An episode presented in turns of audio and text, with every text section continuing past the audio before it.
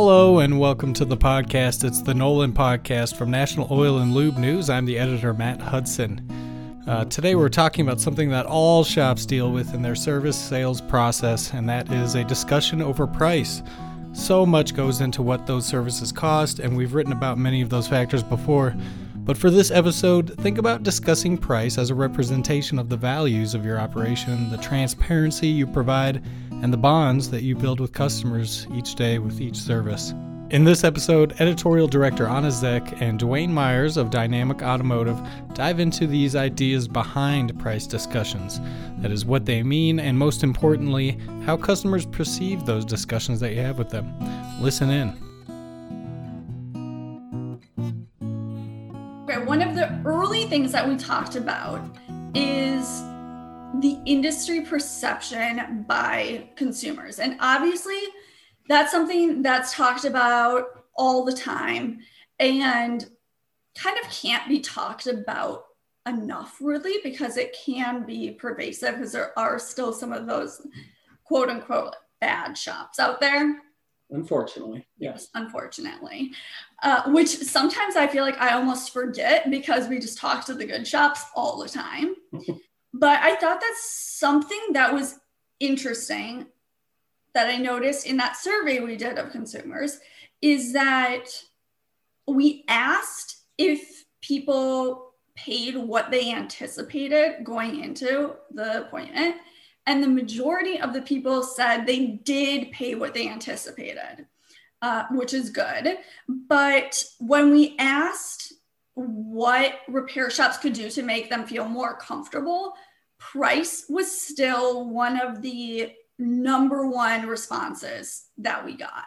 And I thought that was kind of like an interesting disconnect. And one thing Bryce and I were talking about that makes the repair process and repair shop experience unique is that you're going in and you don't really know as a consumer how much you're going to end up paying. Like you could think you're going in for an oil change and they find something wrong and you have to pay $500 that day or the next week. So there's kind of always like an element of anxiety going into an appointment.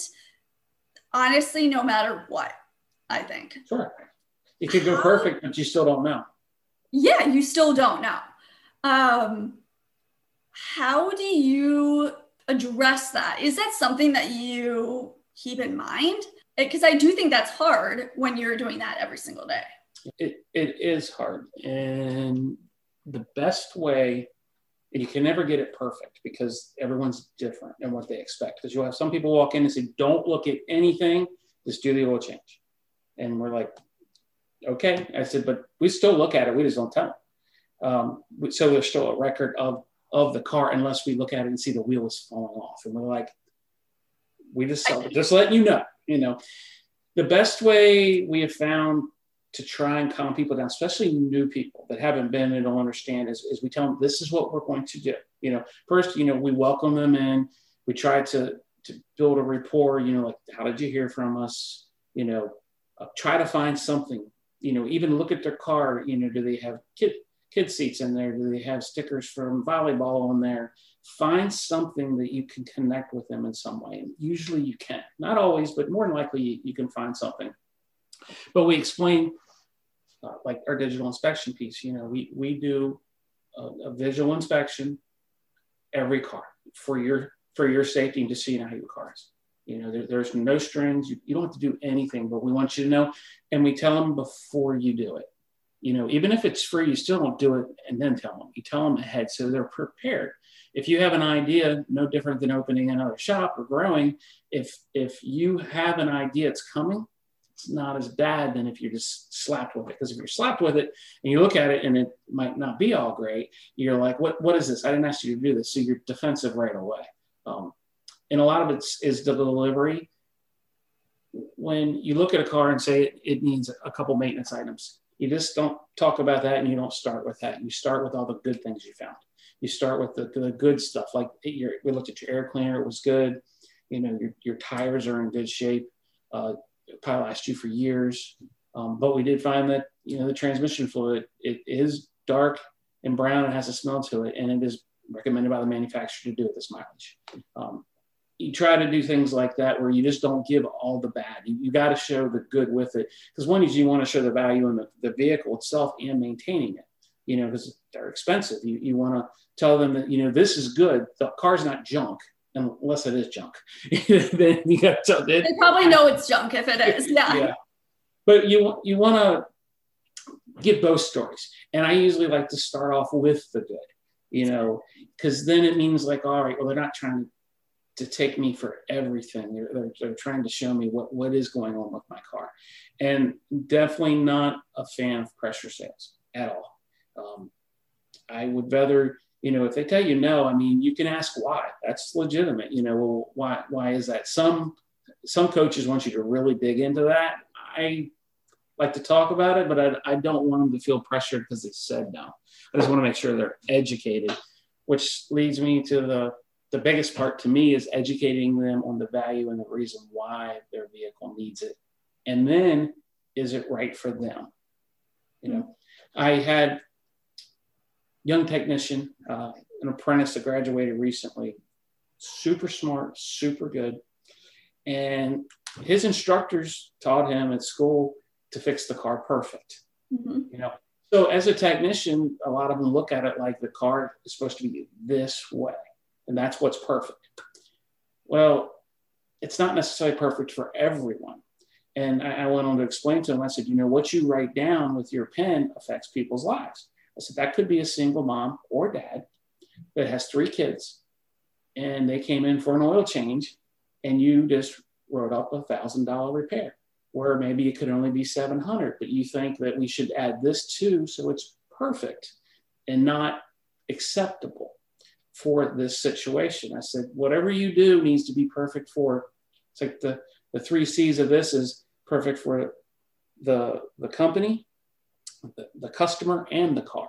Mm-hmm. The customer has to be in there. You got to make sure that repair works in their needs because sometimes you you know it might not be the most thorough repair, but it was what was best for that situation.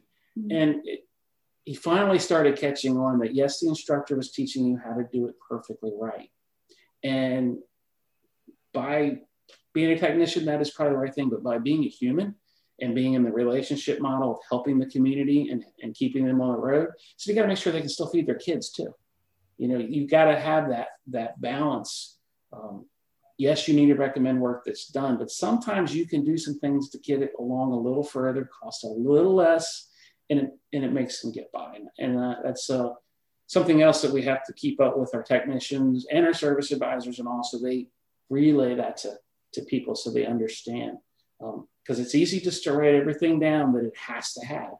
And, and nine or 10 times, that's fine. But there's every once in a while, you know, you got, you got to take exception to making it work mm-hmm. for everyone. For sure. I think that when we talked last year, I mentioned that the repair shop that I was going to uh, is a pretty bad experience as far as the guy's like really gruff and the shop looks bad.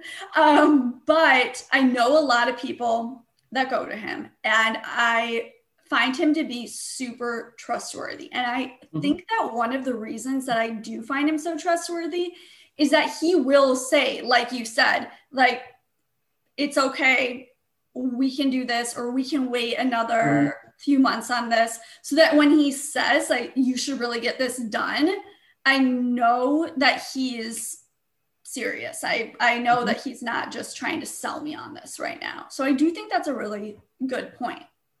Yeah, I, I would, we call it futures, you know, is, is give me what has to have, what it should have, and what it will need in, in, the, in those blocks. And some people say, do it all. I don't want to have to mess with it. And actually, mo- a lot of them will do that because they don't want to come back, you know, until for, until their next service. But they like, you know, people like regiment, especially people that are on fixed incomes, which is 99.9% of America. You know, you can't, you know, you just can't spend, spend, spend on everything. So, and we like them, you know, in, in blocks, or if it saves them money. If you do these things together, it's $100 less because we're already there and all we'll try to do that as well but you got to communicate that you know they, they need to understand that. But I love deferred work because to me, it's a future. You know, it, it's that's when your CRM and all can get involved if you wanted to and, and, and, and get them back in the door later. And it depends on, you know, why they're choosing not to do it. It might be they think they might want to get rid of the car. Um, and that's when it's a higher priced item. You say, well, now's the time to really consider that. Yeah, for sure. Mm-hmm. So I wanted to ask and, and circle back to what you're talking about education. And I do think education is so important. Uh, but one thing as a consumer is that I sometimes it's easy to feel like the service advisor, the technician is taking advantage of the fact that they know so much about cars and I don't know anything to overwhelm me with information about how I need to get this done right now. If I don't, my engine's going to fail and then I'm going to have to spend $5,000. And for a lot of customers, I think they that's when they start to get into that mode of like, are they just trying to upsell me? Are they just trying to get this sale or can I actually trust them? Like, how do I, as a customer, know if they're actually trying to educate me or if they're trying to to just get that sale? My first advice, probably for one of our team members, would be to do more listening than talking at first. Um, just don't keep spitting out information because they're not saying yes. Get more from them. Um, they'll be like, "Well, I need tires." All right. Well, what what is it about tires that you're you like? Do you like? You know, is it is it traction? Is it is it quality of ride? Is it being quiet? You know, there's a lot of questions asked. That way, you you give them what they're actually wanting and looking for. As far as uh, overwhelming them with information, I'm I'm a fan of less is more. Mm-hmm it's even when I, you sell work, you know, you start at the top, you start why they came in. Always, always why they came in. I don't care if the thing's on fire. You talk about the, the headlight bulb was out um, first, and and you just go down the line and tell them this is what they need and this is how much it is. Um, that's usually how you start, so you don't information dump on them. Because if you go over each thing in too much detail, one is you probably won't make the sale because you've confused them. Yeah. It, let them ask you questions. And by not putting out too much information all at one time and they start asking questions, you know, it's like running. Once your brain starts working, it, it, it, it picks up more information and gets more understanding. And it does it at a pace that works for you because you're asking the questions now. So you you know that. And if you're missing something, it can be pointed out. But really is is you start with this much and then let them add the layers. Because if you just bring the whole pie out to them, it way overload. It, mm-hmm. It's just way too much information.